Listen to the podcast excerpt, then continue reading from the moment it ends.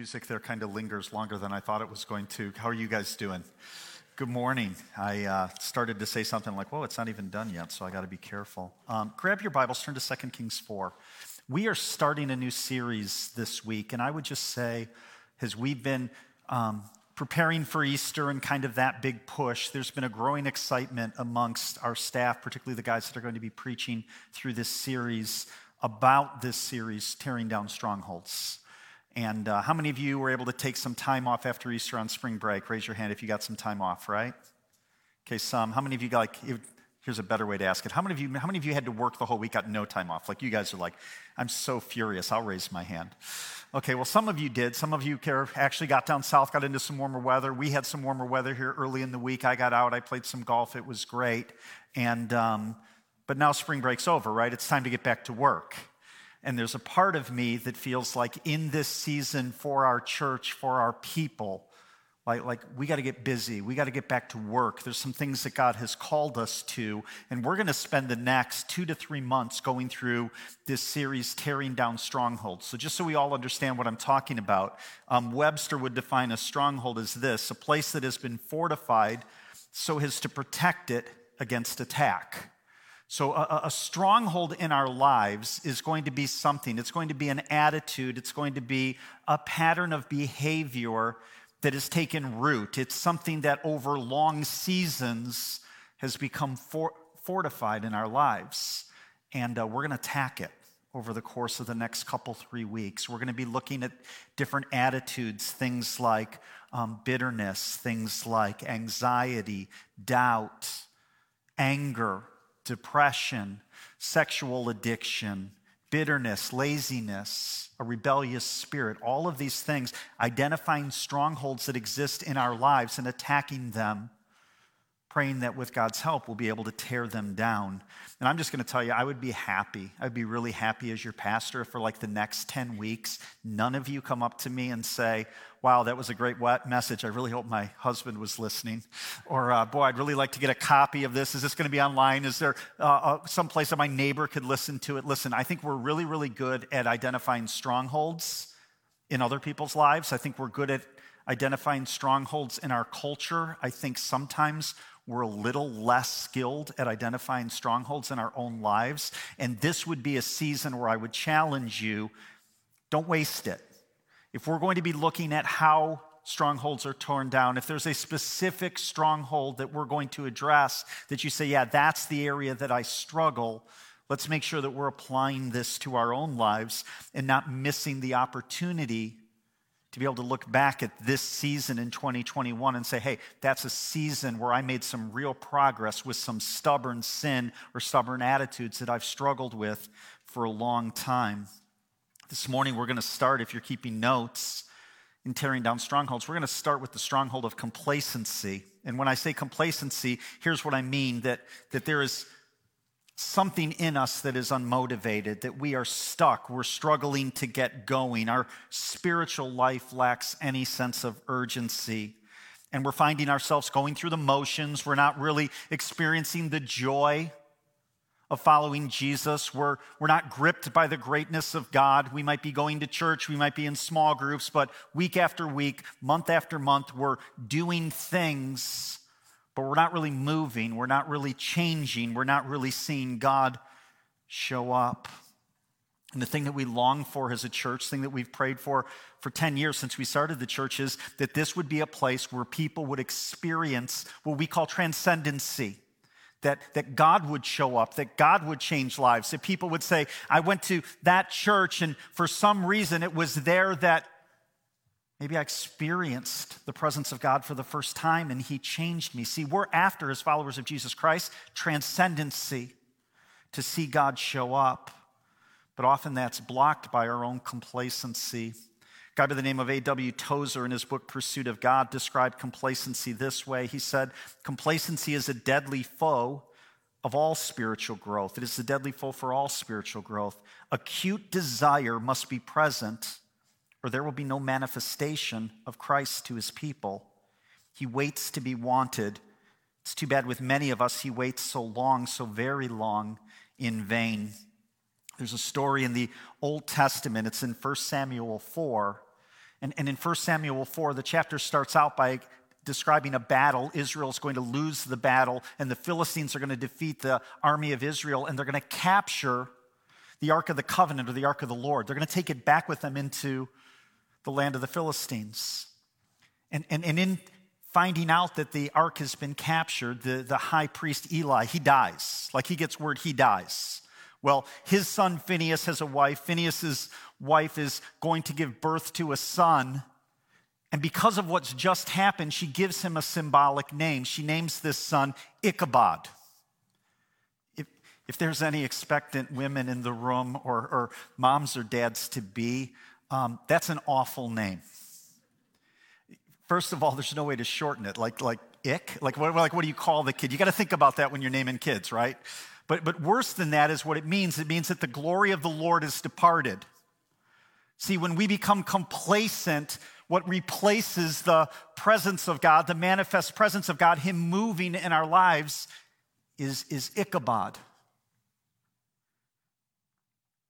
There's three ways or three things that I would point to that cause complacency if you're keeping notes. Here's the first one too much of a bad thing. Too much of a bad thing.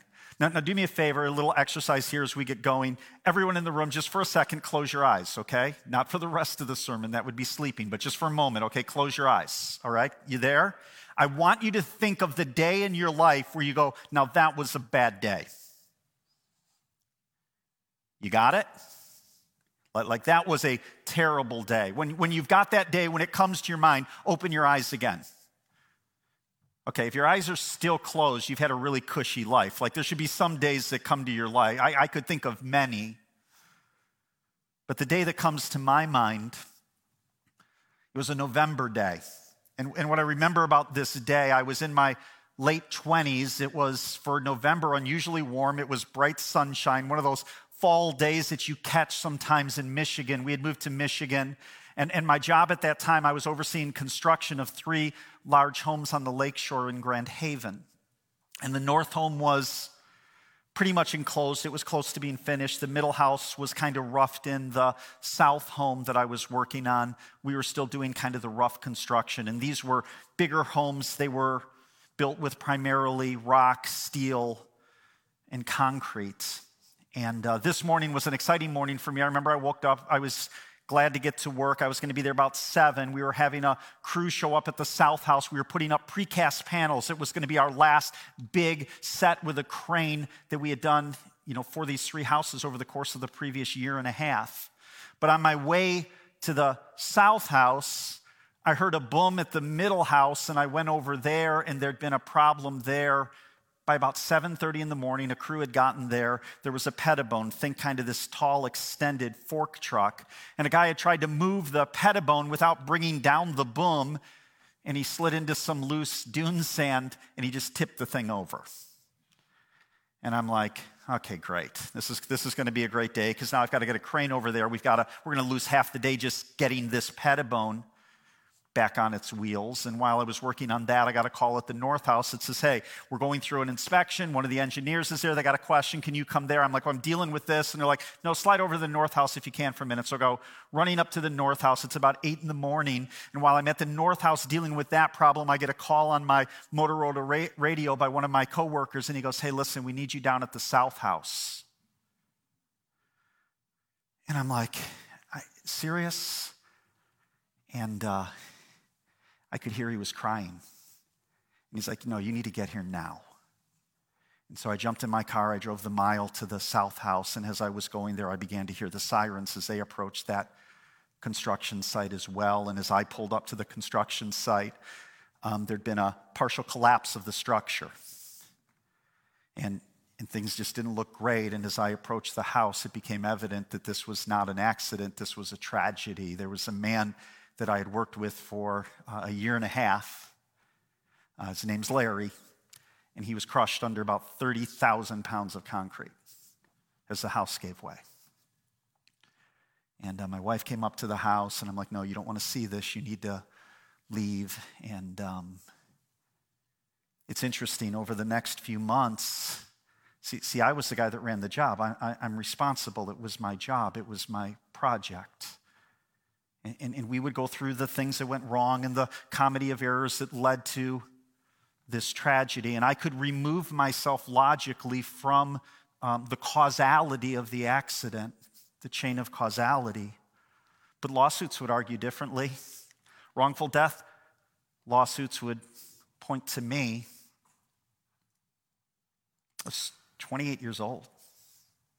I had three kids, seven, four, and one. I had responsibilities, but here's the truth. Coming out of that day, I was stuck. I didn't want to go to work the next day. My, my identity was lost. My confidence was shot. I don't think I went to church the next Sunday real anxious to sing. And I had some questions. Like, like God, why now? Why this? Why me? And there are seasons where you can go through difficult days. And even as I tell you the story, I know there's some of you in your minds are going, I had way more difficult days than that day. And, and you're right, you did. My, my day's not in, particularly worse or better than others, but we all go through difficult seasons. And if we're not careful, those difficulties, too much of a bad thing, they can get us stuck. Here's another thing that can get us stuck that can lead to complacency too much of a good thing. Too much of a good thing. It's interesting in Proverbs 30, verse 8. The author writes, he says this, he says, Neither give me poverty nor riches, feed me with food that is needful for me, lest I be full and deny you and say, Who is the Lord? And lest I be poor and steal and profane the name of my God. He said, Listen, don't put me in circumstances that are so difficult that I profane the name of my God, but also don't give me too much that I say, Who is the Lord? See, sometimes too much of a good thing. We, we hit a level of success, we achieve a goal, and rather than that pushing us to continue to strive and to push forward, we begin to coast. Too much of a good thing. We, we lose track of the fact that we're in a spiritual battle. It's interesting in Ephesians 4, verse 26, the passage is talking about anger. It says, Don't let the sun go down on your anger. Well, why? Verse 27 of Ephesians 4 says, Give no opportunity, or, or the NIV says, Give no foothold for the devil. Zephaniah 1:12 says, it's God speaking. He says, At that time I will search Jerusalem with lamps, and I will punish the men that are complacent those who say in their hearts, The Lord will not do good, nor will he do ill. They've just become complacent. They're not moving. They're stuck. They're not motivated. And, and in those seasons when things are too bad or too good, we can find ourselves. Uh, don't, don't think you're going to get a, a, allow a stronghold to exist in your life unchallenged, unattacked, and it's not going to lead to bad places. I don't know what's worse. I don't know if it's worse to give the devil a foothold and the havoc he'll bring to your life or to deal with the discipline of our God when we become complacent. Both of those are dangers. And here's the third thing too much of a bad thing, too much of a good thing. Here's a third just disruption. Just disruption. I, I was in a small group, and, and my spiritual disciplines were, were pretty good. I felt like I was growing. I felt like I had accountability, but then we took off for a few months in the summer, and and I just went complacent, or I, I, feel like I was doing well in my spiritual walk, and then for a season, uh, our church wasn't able to meet, and I didn't like the online thing, and man, man I just feel like I lost my mojo. Um, a new job, a, a new kid, a new boat, there's a lot of things that can disrupt our schedules, a, a, move, a relocation. And in those seasons of disruptions, it's easy for us to lose our spiritual disciplines. Matthew 13, 23, in a parable of the soils, it talks about the cares of the world and the deceitfulness of riches choking out the word in our lives. And often, when our schedules are disrupted, and so many of our schedules have been disrupted over the last year, what we find is we have a slow drift towards complacency. And what we're going to see as we look at just seven verses, just an Old Testament quick story from 2 Kings 4, we're going to see three things in how we can battle complacency. We're going to see how God works, what's required of us, and really the, the way those two things work together to help us break free if we're struggling with the stronghold of complacency. The big idea, if you're keeping notes, is this if you want to see God move, get moving. If you want to see God move, get moving. We're going to be in 2 Kings 4. If you don't know where that is, open your Bible. It'll probably crease somewhere near Psalms and head towards the beginning. You'll see 2 Samuel, or you'll see the Samuels, the Chronicles, Kings is in between. 2 Kings 4, verse 1 starts this way. Now, the wife of one of the sons of the prophets cried to Elisha, Your servant, my husband, is dead. And you know that your servant feared the Lord, but the creditor has come to take my two children to be his slaves. The first point of this message is this complacency equals risk. Complacency equals risk. Get to God. Get to God. Whenever we go into a story in the Old Testament, the Old Testament, particularly this part, Second Kings, it's called the historical section, or Second Kings is one of the historical books. This is an actual story. I believe that it happened. It was written down for us, not that we could learn history or what happened with this woman, but Paul in his letter to First Corinthians says, when you go to the Old Testament, the instruction there, it's meant for us. These stories were written down for us today, that we would not make the same mistakes that they do, that we would learn through their experience, not have to learn everything the hard way. But, but this is a woman, she comes to the prophet Elisha and she says, My husband's dead. And you know that he served and feared the Lord. Now the creditors have come to take my two children to be his slaves. Step back through the centuries for a moment and don't miss her pain. She's lost her life partner. She has lost her protector. She has lost her provider. There, there's no mention of her going back to her family, to her parents, or to brothers and sisters that they could provide any relief from her circumstances. So, so that's left unmentioned. She's lost her husband. She's about to lose her two sons because of the debt that her family is in. Um, this is a bad day. This is a bad day. You, you could justify or you could be compassionate if she kind of just wanted to crawl into a hole and give up. That, that would not be surprising. She has grief, she has fear, she has doubt. She says this to Elijah You know that your servant feared the Lord. So, so she probably had some expectation. She, she, the equation wasn't working in her mind. I thought if my husband was faithful, that we would experience only blessing. I thought that as long as we serve the Lord, that we would be able to avoid this type of hardship. Isn't that the way that God should work? We sometimes think that God should work fairly, that He should work instantly, that He should put us in a place where we really never suffer as followers of Christ. Well, here's the stark reality we all face times of desperate need, don't we? We, we all face times of desperate need. If, if you're the one guy in the room who still has his eyes closed because he can't think of a difficult season, um, well, I'd encourage you first to wake up. But it's coming. We all face times of desperate, need. We all go through difficult times. No one in this room will get a hall pass on suffering. You understand that, right? And, and here's the truth that God isn't going to always respond to us on our timetable the way that we think that he should respond. But the one thing and the promise that we have in Scripture is this that even when we go through difficult times, God's using those for our good and for his glory. We're told in James verses 1 or James chapter 1 verse 2 count it all joy my brothers when you meet trials of various kinds for you know that the testing of your faith produces steadfastness.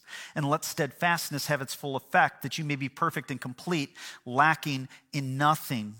It is a rule it is a principle it is a way that God works that often what he does is he puts his children, he puts his followers in seasons of difficulty so that he can prove himself faithful. He wants to hear our pleas and our cries for help. And quite honestly, we begin to see a pattern that when we are at our darkest time, at our most desperate time, and we cry out to the Lord, we can have confidence that He hears, right? We're told in Psalm 18, David cries out, he says, In my distress I called to the Lord, to my God I cried for help. Listen to what it says From his temple he heard my voice, and my cry to him reached his ears. Listen, when, when life overwhelms, get to God. God doesn't promise rescue immediately, but we have the confidence that He's working these things together for our good. So the, this woman in 2 Kings 4, losing her husband, about to lose her sons, every reason to lose hope, to give up hope, but she doesn't. She doesn't become complacent. Don't miss the first thing that we see. The first thing that she did was in her hour of need, in her desperation, where did she go? She went to the prophet Elisha. In the Old Testament, he was the spokesman for God. She got to God. It's not a feature of the story, it's something you could read it and miss, but in her most desperate time, she seeks out the prophet. She gets to God. In her distress, she unloads her problems to the man of God. Here's the second thing. Verse 2, she responds with small steps of obedience. Verse 2, Elijah says to her, What shall I do for you? Tell me, what, have, what do you have in your house? Now, we're going to give Elisha some grace here, okay? He's not a pastor, he's a prophet. He, he's, he's a spokesman. So a woman has just lost her husband. She's about to lose her kids. She goes to the prophet Elisha, explains her need, and, and the best he can dial up in that moment is So, what do you want me to do about it? Like, like I would have wanted a little bit better. I hope our pastoral staff responds a little better when you come with a crisis or a, a need or a care. But it's interesting. He's like, Well, so what, what do you want me to do? And then he does something else interesting. He's like, What do you have? Like, in essence, I'm not going to solve your problem. What do you have? Like, like, what can you bring to the deck? What are ways or things that you can do to solve this, this crisis? And she responds at the end of verse 2. She says, Your servant has nothing in the house except a jar of oil. Servant has nothing except a jar of oil. Here's a point. You're going to want to write this down. It's going to be on the test, okay? God only asks what we have. God only asks what we have In, in an hour of discouragement, in a, in a season of complacency, I think sometimes I fall into a pattern of thinking that, that I just am not going to be able to pull myself out of this. That's true. I'm going to need God's help.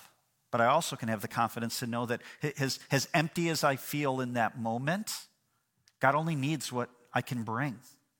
This is the way God moves. Hey, let's, let's play a game. Let's see how good you guys are. Can you think of times in the Old Testament or the New Testament? We'll start with the Old. Think of times in the Old Testament where God took something that someone could bring and it seemed trivial in the moment, but that's the thing that God used to show his glory and to manifest his power. Can you think of any examples from the Old Testament?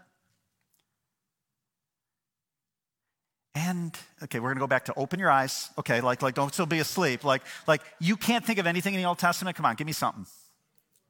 Okay, hold on. Somebody said it over here. David and Goliath. Okay, so so so David he comes. There is a Philistine warrior by the name of Goliath, probably the toughest dude in his day. And David says, If the power of the Lord is with me, I can defeat him. And the army reluctantly agrees because everyone else is too scared to fight him, so what difference does it make? And they say, Why don't you come in and we're going to equip you in Saul's, uh, the king's armor, and we're going to give you his sword. The problem is, Saul was a big dude and David was just a little guy.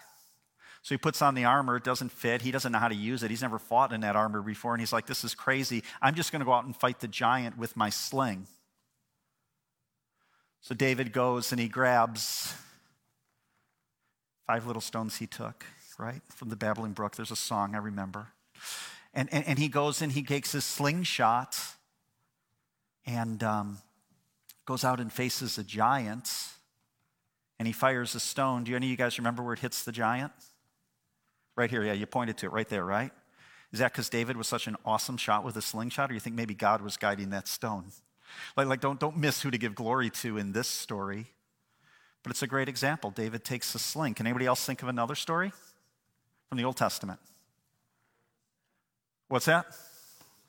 Moses' staff. Okay, so, so Moses is by the burning bush, and, and Aaron, or, Moses is there, and God says, Hey, you're going to go set my people free from the land of Egypt. I'm going to send you down. You're going to be my prophet, my mouthpiece. And that, that's problematic because Moses stutters, right? So he's like, like, pick somebody else, man. Like, like I'm going to stutter. I'm going to make a fool out of myself. And, and, and God's like, okay, so to give you some confidence, I'm going to let you take Aaron with you too. Like he's going to go, but, but What's that in your hand, Moses? Well, it, it's my staff. I'm a shepherd. I hit sheep with it, I pull them back when they go astray. He goes, That's the thing I'm going to use. You might think you're just a shepherd, but I'm going to take that staff, and the power of God is going to be manifested through this staff in front of Pharaoh in his court. God using just what we can bring to manifest his glory. How about New Testament? Any examples from the New Testament you guys can come up with? Come on, what's that? Okay, she said, she said Jesus feeding the 5,000. Someone over here said boy with the lunch. I think those are the same story. Can we say those are the same? Okay, so, so we know the story. So Jesus, Jesus is out teaching in the wilderness and 5,000 men, uh, uh, probably 10,000 people have followed him out to the wilderness. And the disciples notice that after Jesus has taught all day, I'm only going like 40 minutes. He went all day. I just want to point that out, but he teaches all day. And, and the disciples are like, the people are hungry. And Jesus looks at the disciples. He goes, Well, go do a survey, see how much food that they brought. And, and listen, I'm not the sharpest knife in the drawer, but at that moment, I'd be looking at Jesus and going, Well, if they brought food, they wouldn't be hungry. Like the survey seems foolish, but if you command it, we'll do it. And they go out and they go through 5,000 people. What did you bring? What did you bring? They find one boy, and he had five fish and two I always get those backwards. I'm glad you're answering that. I'm, I'm going to trust you on that, okay? So, so he finds a small portion of food and he takes it and begins to feed 5,000, 10,000 people. And at the time that he's done, it says that he was left with 12 large baskets of leftovers. Again, God just using the small things that we can bring and doing the miraculous with them in our seasons of complacency, don't believe, don't let the devil convince you that you, you don't have enough, that you're too empty. What the woman is asked to do here, look what the disciple, look what Elisha says to her in chapter in verse 3. Elisha says, Go outside, borrow vessels from all your neighbors, neighbors, empty vessels and not too few. Then go in and shut the door behind yourself and your sons and pour into all these vessels. And when one is full, set it aside. I got to admit, that seems a little weird. Like, like if I were going to go to my neighbor's house, if I'm in desperate need, I would ask for full vessels.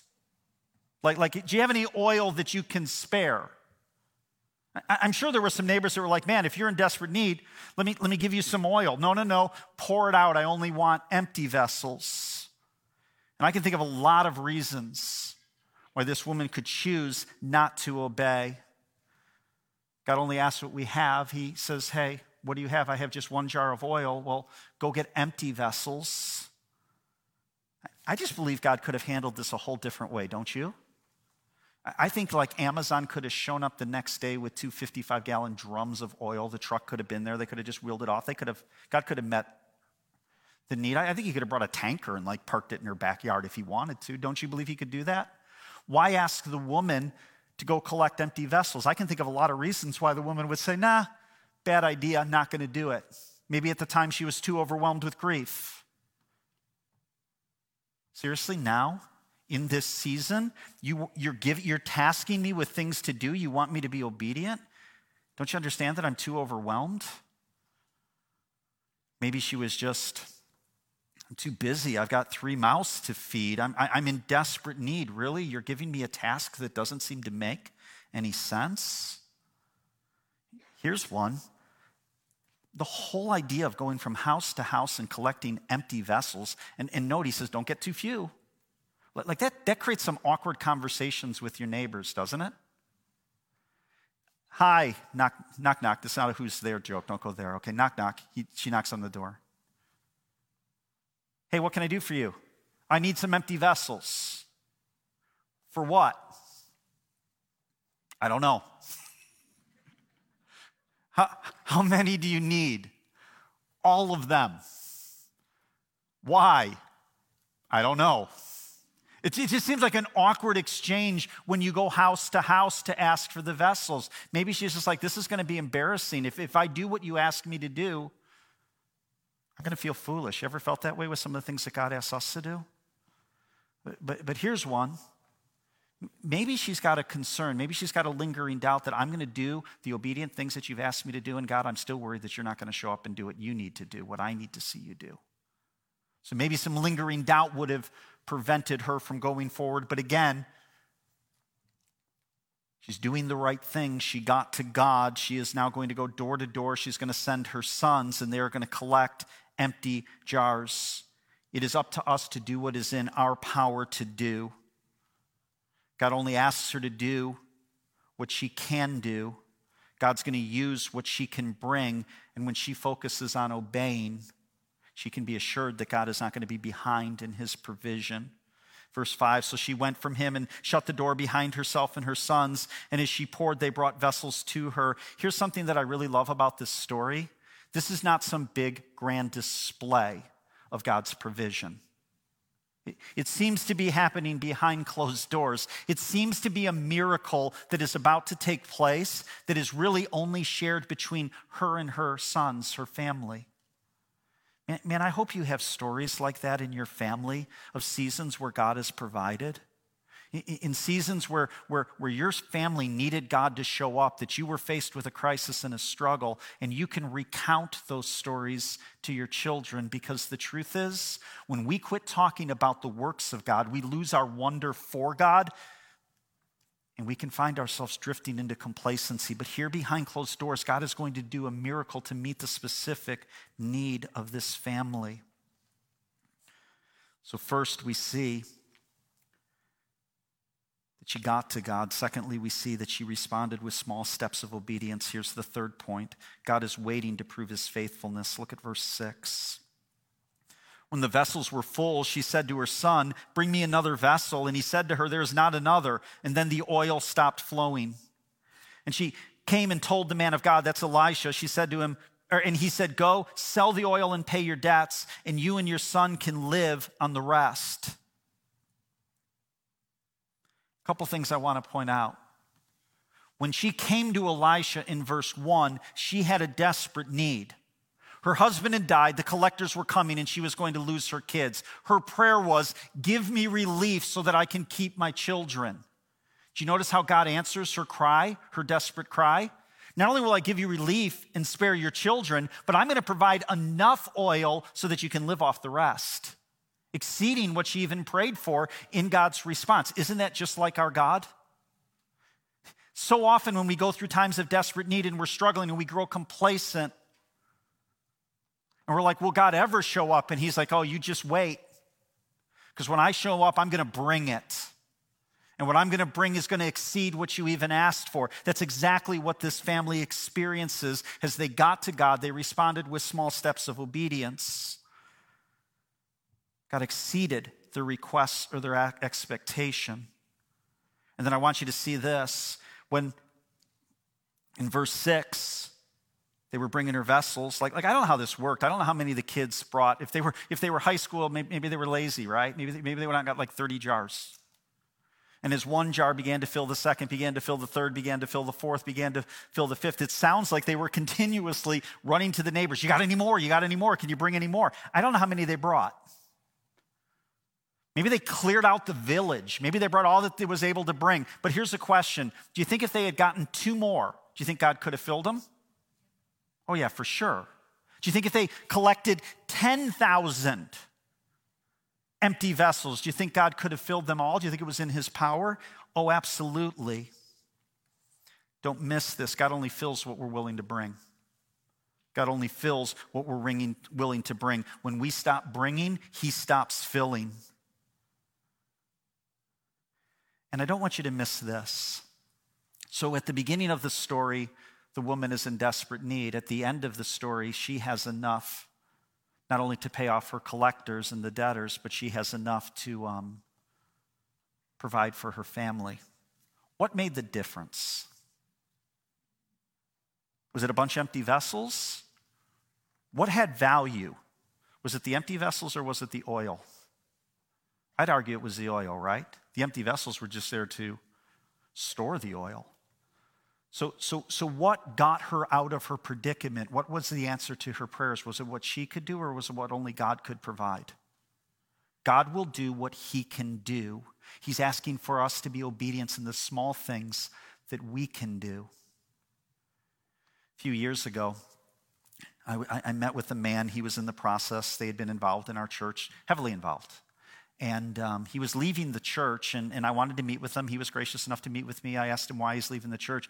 He goes i'm really i really struggle with the way that you teach about salvation. Okay so he's kind of going to the heart of the issue. This is a big deal for me. He goes you teach work salvation. And i'm like nah i really don't. Like, like every week I preach, I'm, I preach that you're saved by, by grace alone, that it is a work of God, that He unconditionally loved us, that He's chosen us. I, I don't think that's something that I'm teaching. And here's what He began to explain to me He goes, You got to look at salvation as all the way back from your election before the foundation of the, word, of the world to your glorification when we're someday in heaven. And it starts with your election, and then it goes to your point of conversion where you recognize your desperate need. And then it goes through a process called sanctification. After you're saved, for the rest of your life, you're going to be conformed to the image of God. And then eventually we get to heaven and sin is defeated, it is removed. We look forward to that day, right? And we're glorified later.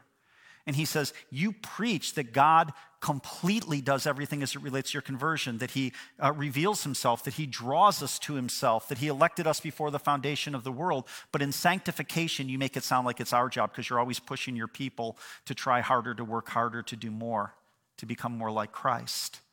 And he said, Sanctification is solely a work of God. Quit pushing, quit urging. He who began a good work in you will be faithful to complete it. And I paused and I'm like, You're right. I teach a works-based sanctification. Or if you listen to some things that I say, I can see how you would it would sound that way. So I want to be really clear because I think this is the best illustration in the Bible of how our sanctification works. We're empty vessels. We're empty vessels any change, anything that happens that makes us more like the image of God, He gets all the glory for. He's the one bringing the oil, He's the one doing the work. But I don't want you to miss this. As it relates to our sanctification throughout the New Testament, when you listen to the words of Christ and you listen to the words of Paul, we are not told to sit back complacent and let God do something we're called into partnership. Paul will say, listen, run the race as if you want to win, box as if you're going to be in a prize fight. God is inviting us into the process through small steps of obedience to bring what we can and then glorify Him for the transformation He brings. This is clearly taught in Philippians 3, verse 10. Paul is crying out. He says, That I may know Christ, that I may know him in the power of his resurrection. And then in Philippians 3, verse 12, he goes on and says, Not that I've already obtained this or I'm already perfect. Listen to the way he describes the way he lives. He goes, But I press on to make it my own because Jesus Christ, or Christ Jesus has made me his own.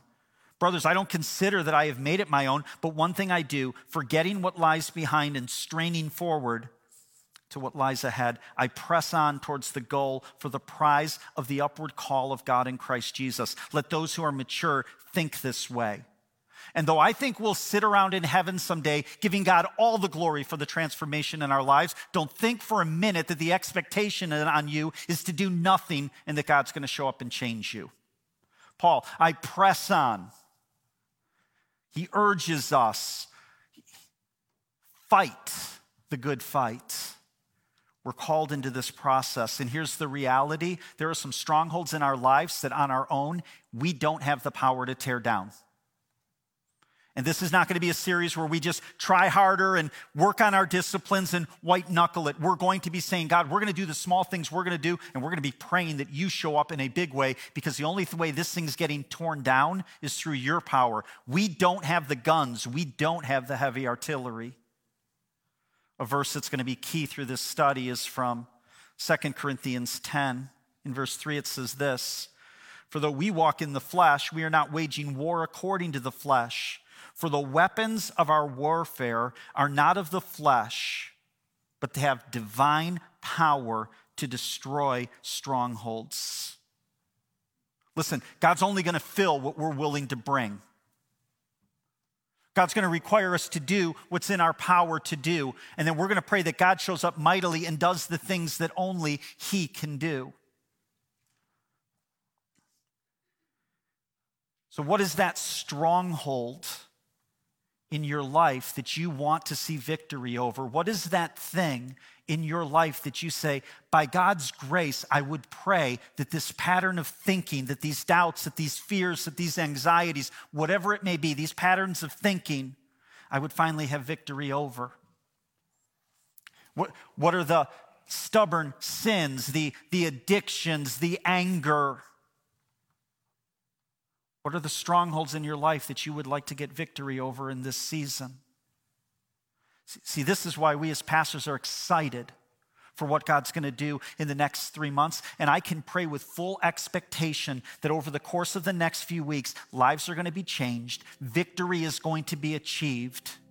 People are going to experience the manifest presence of God as they get into God's word and they pray that God shows up in ways that even exceed our expectation. That's going to happen in this room for some. Here's what I don't know I don't know how many. I pray that it's you, I pray that it's me.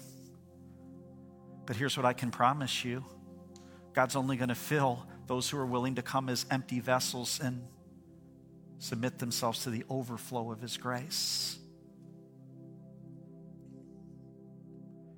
So, we're going to partner with God on the transformation that we want to see in our lives. We're going to tear down strongholds through small steps of obedience and getting to God, believing that He's going to do what only He can do.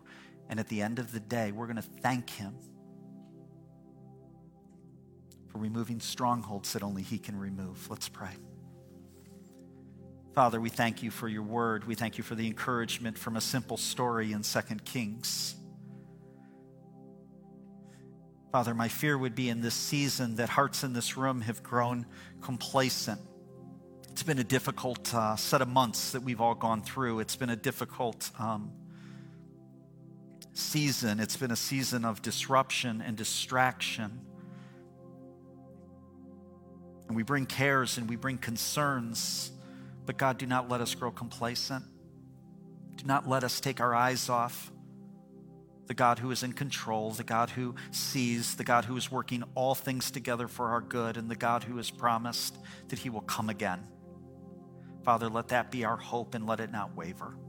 It's in your name we pray. Amen.